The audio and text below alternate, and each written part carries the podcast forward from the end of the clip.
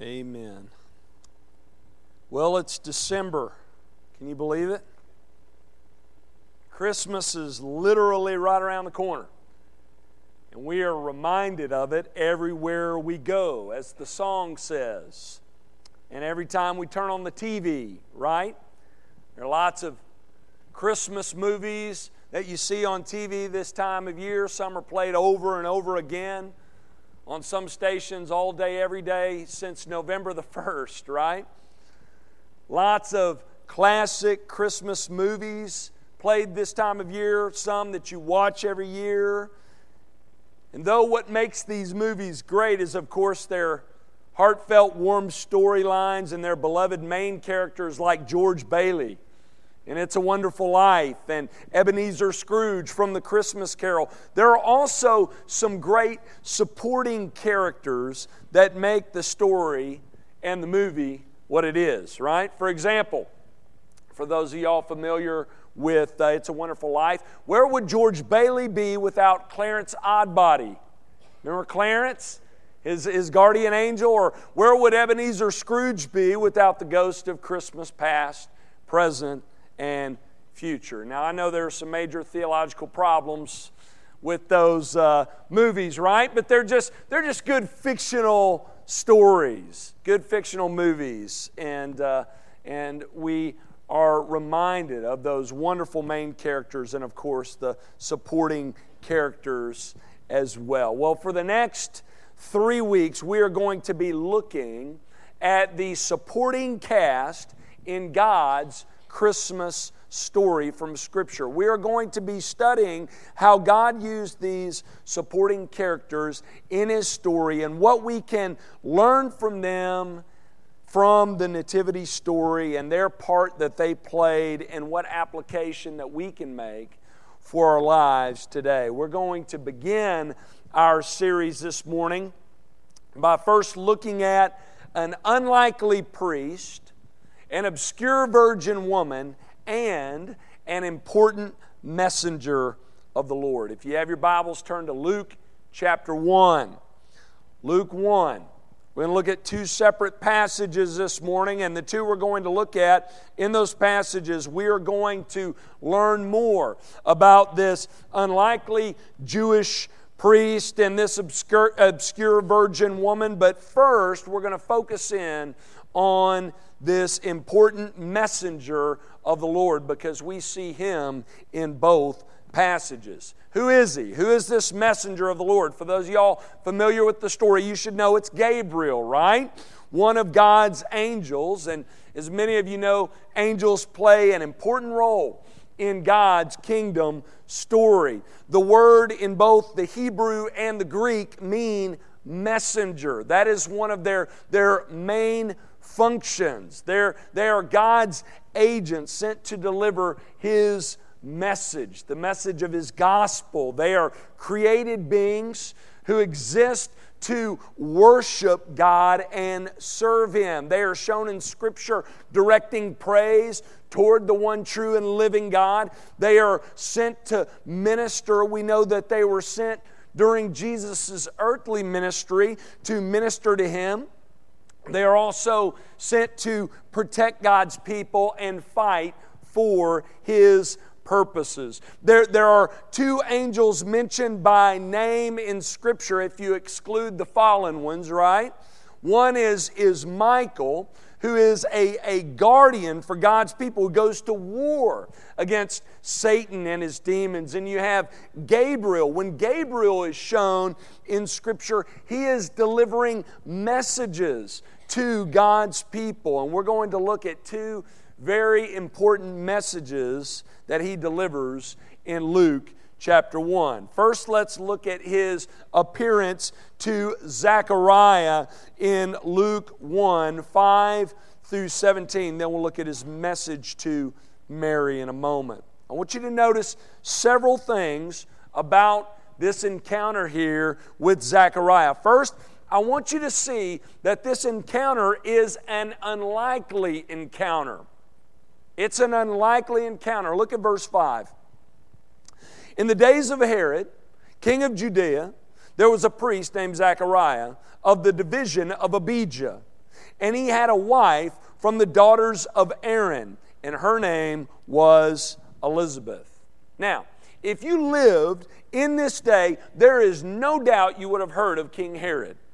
He, he's the king of Judea. But chances are good that unless you live close by, or you worked with, or you were related to one of them, chances are good you would not have known about Zechariah and his wife Elizabeth. They were unknowns, they are nobodies by the world's standards. Some will say, well, Zechariah wasn't that insignificant, right? He was a priest. Well, here's where context is key. You see, in this day, priests like Zechariah were a dime a dozen. There was, there was one high priest, but there were tons of priests. I read where there were more priests in this day than there were tasks to do. So Zechariah was, was one among, among many, many priests. But get this there is only one king of Judea, and that was Herod. So his position, his notoriety far surpassed that of the priest. Many in that day believed him to be a more important guy than a guy like Zechariah, but not in God's economy, right? Isn't it interesting how Luke just glosses over a man like Herod to center in on this priest? In the Christmas story, Herod is a pawn, though he was a king. He was a pawn in the plan of God. But this unknown individual, this unlikely priest, this guy who was overlooked by most, was God's chosen instrument. And this is always the way it is, folks, in God's kingdom. Do you realize that? The world looks at people like you and me, says not important, insignificant, not worth mentioning. Am I right? I mean, what, what dominates the news in our, in our world today? The goings on in Washington, the social status of celebrities in Hollywood, which is not good right now. I'm glad that's coming to light. The lifestyles of the rich and famous. But what do we know about the faithful? We often know more, we do, more about what's going on in Taylor Swift's life than we do the lives of our brothers and sisters in Christ in the church. But do you know who's important to God? You know who God's concerned with? You know what makes the front page of His news? What's going on in the lives of His faithful followers. He is concerned with the lifestyles of His children. He is concerned with his chosen instruments, those who are making him known and advancing his kingdom. Though the world may view people like you and me as being obscure and insignificant, folks, in God's economy, get this, kings are pawns, and the unlikely are his chosen instruments. And that's very much the case with Zachariah and Elizabeth, and we'll see in a moment with Mary as well. But look at where we see this here. Following verses, we see that they play a very important role, though they are obscure, they play a very important role in God's kingdom story and in his greater story of redemption. Notice also, in addition to an unlikely encounter, there is a timely appearance. A timely appearance. Look at verses 6 through 12. And they, Zachariah and Elizabeth, were both righteous before God, walking blamelessly in all the commandments and statutes of the Lord. But they had no child because Elizabeth was barren and both were advanced in years. Now, while he was serving as priest before God, when his division was on duty, according to the custom of the priesthood, he was chosen by lot to enter into the temple of the Lord and burn incense. And the whole multitude of the people were praying outside as Zechariah went in at the hour of incense. And there appeared to him an angel of the Lord standing on the right side of the altar of incense. And Zechariah was troubled when he saw him, and fear fell upon him. I imagine so. He's expecting to be alone in there.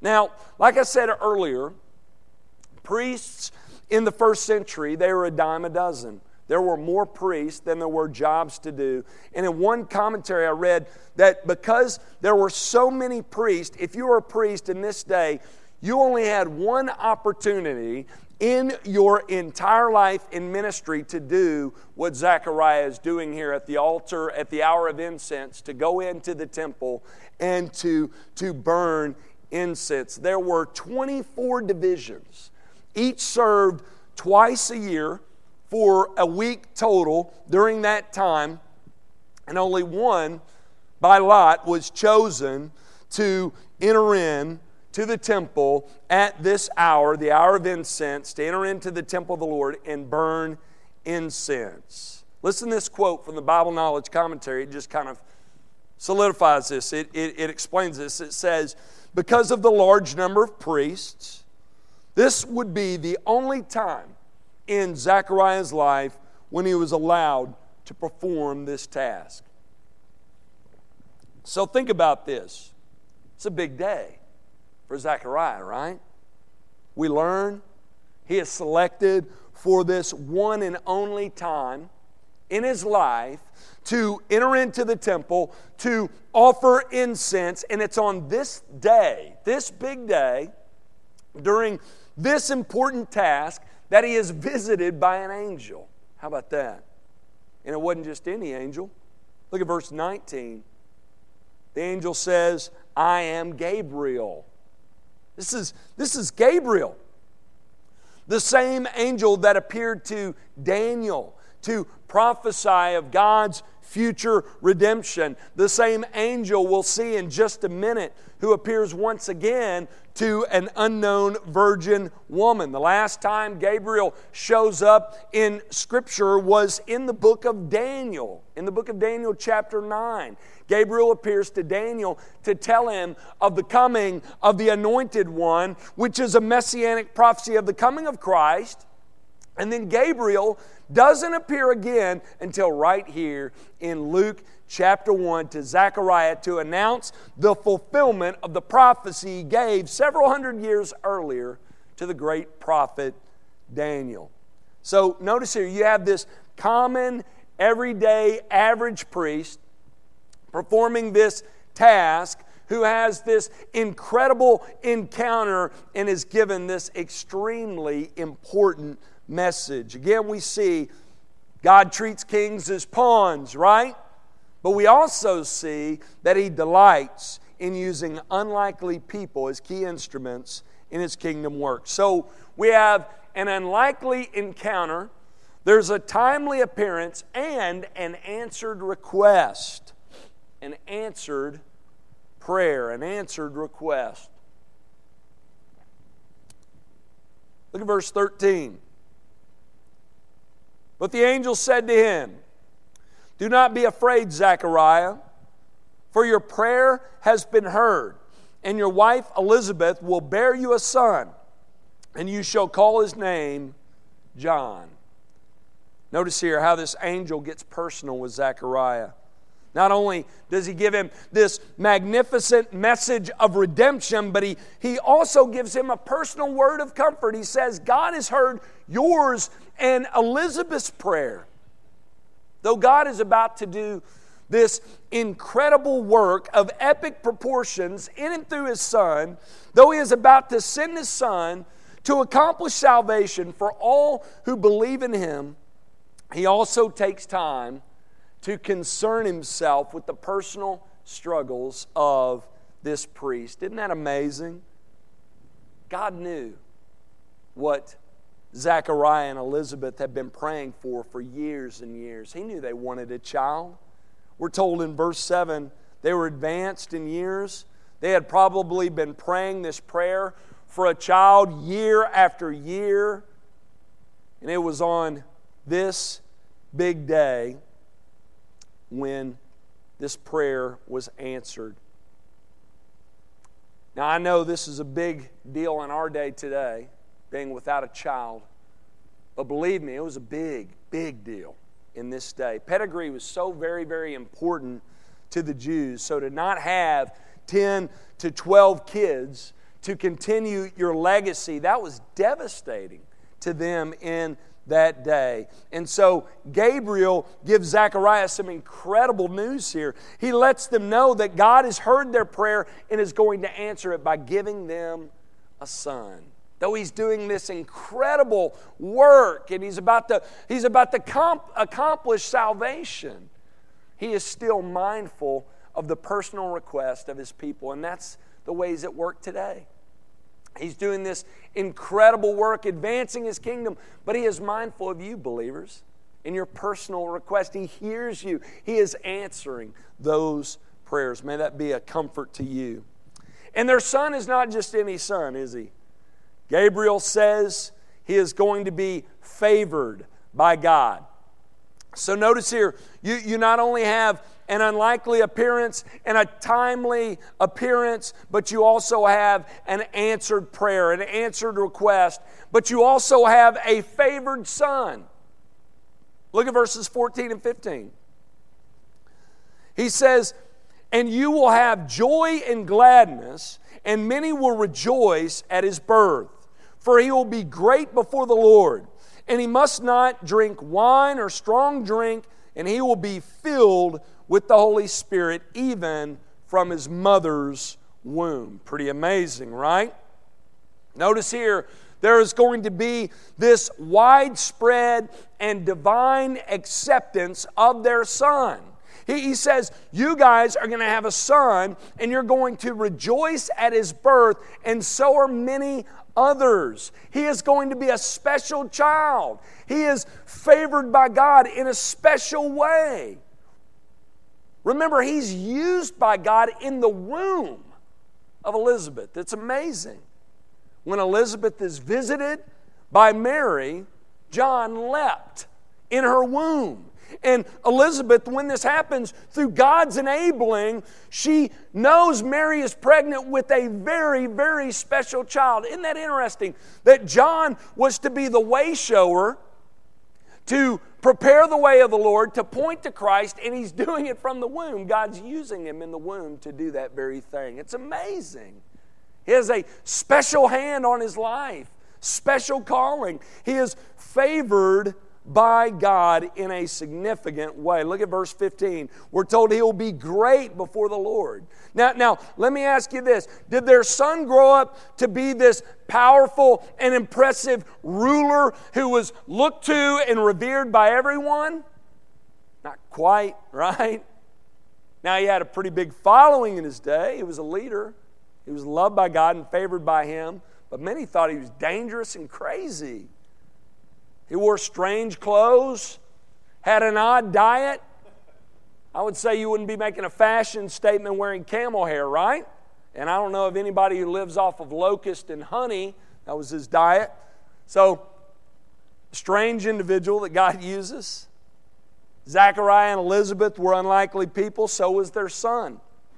Though they're given this incredible promise in Luke 1. Nothing really happens with their son over the next 30 years. And when it comes time for him to do this great work that God appointed him to do, many viewed him as being half crazy and dangerous again. And, and he loses his life, doesn't he?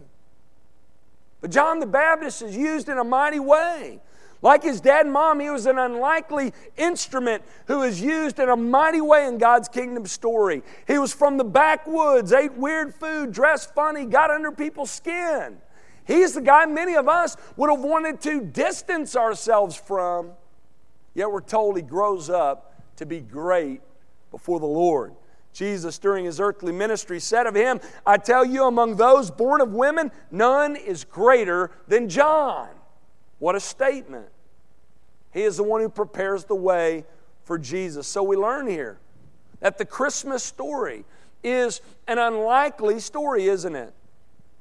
We learn that this unlikely guy from an unlikely family is, is the one God appoints to prepare the world for the Lord Jesus Christ. God answers the prayer of this insignificant and ordinary couple, gives them a son. God raises this son up from obscurity, and He uses him to bear witness and to prepare the way for His son, God the Son, the Lord Jesus Christ. And, folks, as amazing as this story is, this story should not surprise us, should it? Because This is the way God works throughout the scriptures, and this is the work that God talks of all throughout the scripture. I read a passage earlier from Isaiah. God's pointing toward this. The Old Testament stories, they whisper the name of Jesus, they point to Him. But all throughout Scripture, we read about God using unlikely people for His purposes. God delights in using the insignificant and the ordinary for his kingdom work. And that should encourage us, right? I mean, not to hurt anybody's feelings in here, but is that not us? Are we not insignificant and ordinary by the world's standards? Do any of y'all have paparazzi waiting for you when you leave this place this morning? No world leaders or celebrities in here, right? But get this I do know this. Though that's the case, I do know this. This room and during the second service, the room again will be filled with people whom God is focused on, whom God is concerned with, with people God wants to use for His purposes and for His glory. So, an unlikely priest, a timely encounter, an answered request, a favored son, and a redemptive mission. A redemptive mission. Listen to the work that Zechariah and Elizabeth's son John grows up to do. Gabriel tells Zechariah, and he, John, will turn many of the children of Israel to the Lord their God, and he will go before him in the spirit and power of Elijah to turn the hearts of the fathers to the children and the disobedient to the wisdom of the just, to make ready for the Lord a people prepared. In, in, in, verses 16 and 17, Gabriel is telling Zechariah that his son is going to be used by God in a mighty way to prepare the way for his son, the Lord Jesus. He compares him to Elijah, one of the greatest prophets in the Bible, and he says, In the spirit of Elijah, John is going to do this work. He is going to prepare the hearts of the wicked for the Lord. He is going to turn many of the children, he says, of Israel to the Lord their God. Turn the hearts of the fathers to the children and the disobedient to the wisdom of the just. He's going to make ready for the Lord a people prepared. He is going to restore families by restoring them to God, helping them be restored to God through the power of the Spirit, right? He's going to restore families. Families are going to be restored to one another and to God. Fathers from disobedience to righteousness, to be the fathers God has called for them to be in the home. We need that today, don't we? Desperately. And how does He do it? Well, with the help of the Spirit, of course. How does the Spirit work in and through John? Through his message. He preaches repentance, doesn't he? Why does he preach repentance? Why is that John's main message? Simple, because sin is the problem. Sin is the problem. Sin is the problem we all have. We have all turned away from God. We have all gone at life on our own. And the only way for us to be made right with God again is if we repent of sin, turn away from it, and back to God. Some of you think, man, that doesn't sound real Christmassy talking about sin. Boy, sin is the reason for Christ to come. The Christmas season should remind you of your sin. That's the reason Christ took on flesh, is because you and I are sinners. So that's the story of an unlikely priest and his encounter with God's messenger Gabriel. There's another unlikely person who also receives a visit from this angel. Let's talk about Mary for just a moment. Skip down to verse 26. Notice three things about the encounter that Mary has. Number one, she too has an unlikely encounter. Look at verses 26 and 27. We're told in the sixth month, the angel Gabriel was sent from God to a city of Galilee named Nazareth, to a virgin betrothed to a man whose name was Joseph, of the house of David, and the virgin's name was Mary. Sounds similar to the previous passage with a few key differences. This time, instead of appearing to an old man, Gabriel goes to a young woman. Instead of appearing to a priest in the temple in Jerusalem, he goes to a betrothed virgin in a lowly city called Nazareth. And this time, Instead of giving news about the coming of the messenger of the Messiah, Gabriel is going to tell her of the coming of the Messiah. So, so some, some key differences in these two accounts, but one similarity is that Mary, like Zechariah, was an unlikely person. She was. She was young, inexperienced, insignificant, unimportant woman. She was a nobody by the world's standards. And the fact that she is from Nazareth is also very, very shocking. For those of you Cars fans in here, Nazareth was like the radiator springs of the Middle East. Okay, you with me?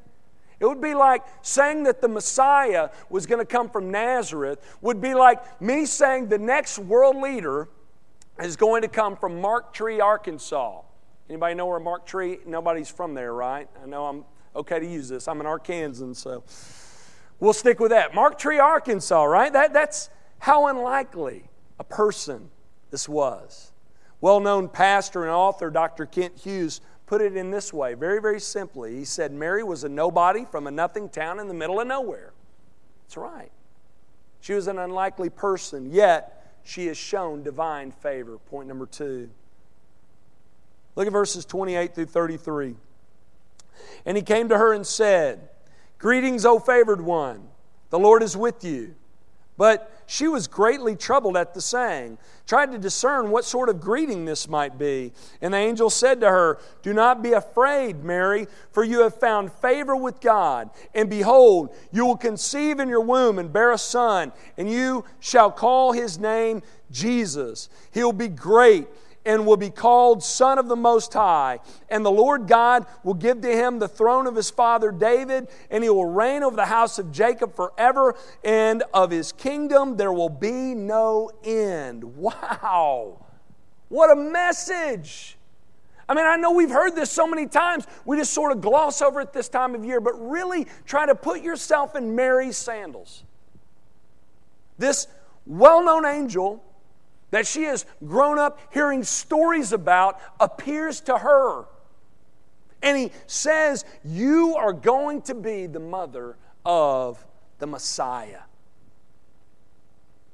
He says, In your womb is Jesus, the great one, Son of the Most High, the King of all kings. Mary was shown great favor by God. Notice Gabriel says just that.